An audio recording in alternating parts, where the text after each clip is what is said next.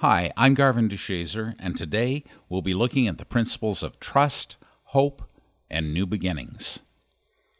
Discover what happens when society's most scorned gets a second chance and is embraced as one of us. I hope you'll enjoy this story because this is your daily inspiration.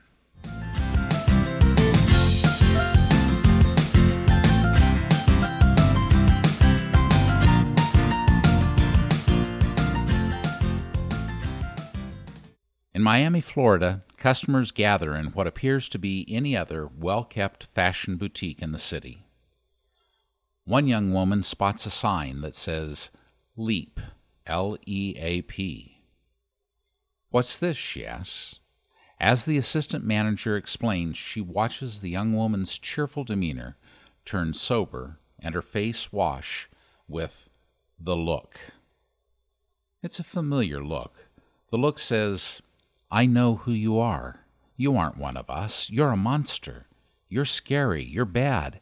You can't be trusted, and I'd better stay away from you. The reason for the look? She was an ex convict. She had left her past behind, starting over as the assistant manager of a thrift shop. But the past would never leave her entirely.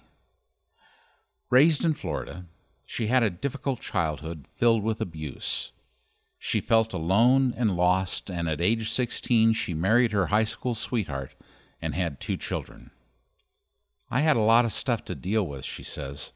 My husband died early into our marriage, and I didn't handle it well.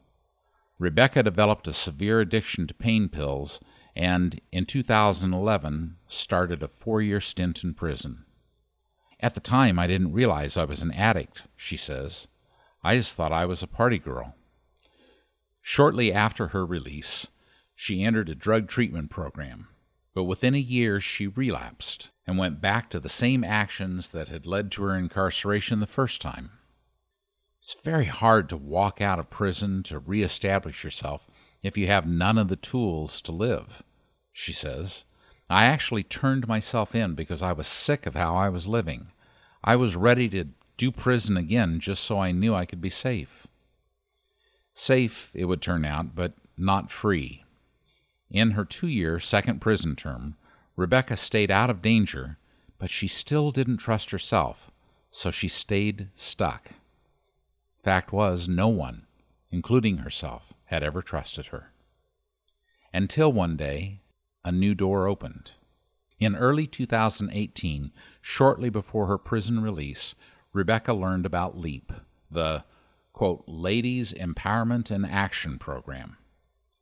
This program provides education and personal guidance to women scheduled to be released from prison in the next 12 to 18 months.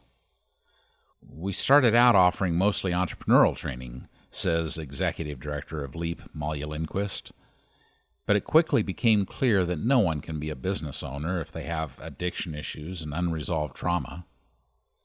Rebecca was one example. When she entered LEAP, she had 14 felonies under her belt and had nearly given up hope. I didn't have anything, Rebecca says. I was living on the streets, barely surviving. Finding the program felt like hope and light at the end of the tunnel.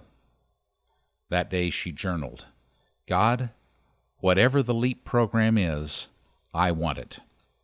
He answered my prayer, she said.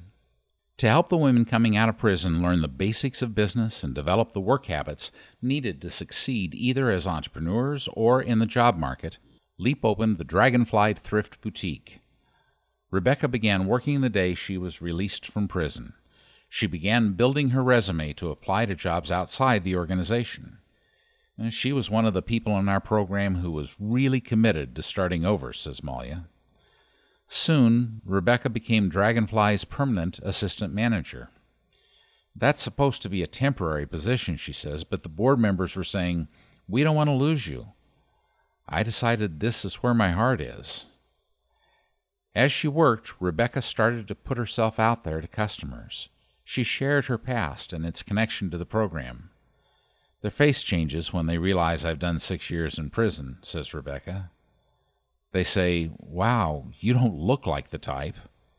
And I say to them, I don't think there is a type. Unless you want to say the type is a mother, a sister, a daughter, there's the type. Rebecca McLemore continued to build her new life. She learned to train service dogs for wounded veterans, an aptitude she discovered during her first prison term when she was chosen to be part of a dog training program. She was a natural, able to train dogs that even pros have trouble with. She soon began her own company. My first client actually is a police officer, says Rebecca.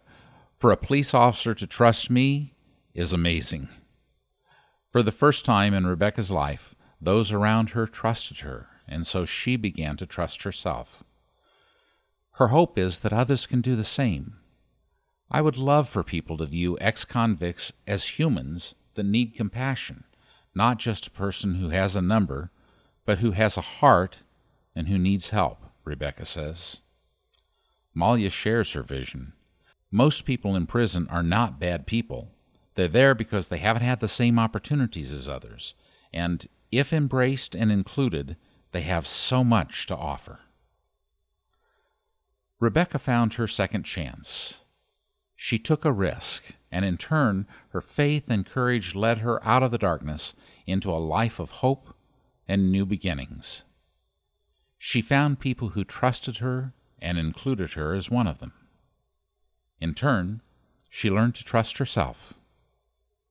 What pieces of your past do you carry with you that destroy your happiness and connection to others?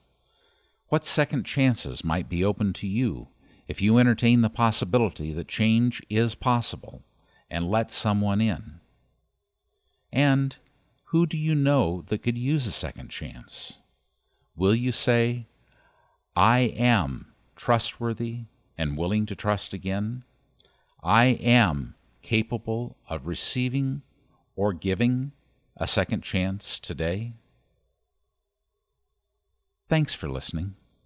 May your day be filled with love, laughter, and joy. Bye for now.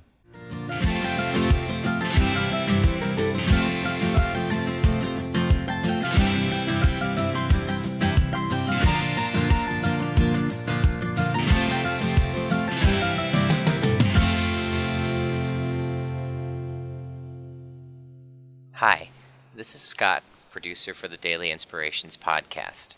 We hope you're enjoying these stories, and if you'd like more inspiration in your life, visit mydailyiam.com. You can find weekend blog posts, sign up for our email update list, and you can let us know about an inspirational story you'd like us to cover. Or just say hi. We'd love to hear from you.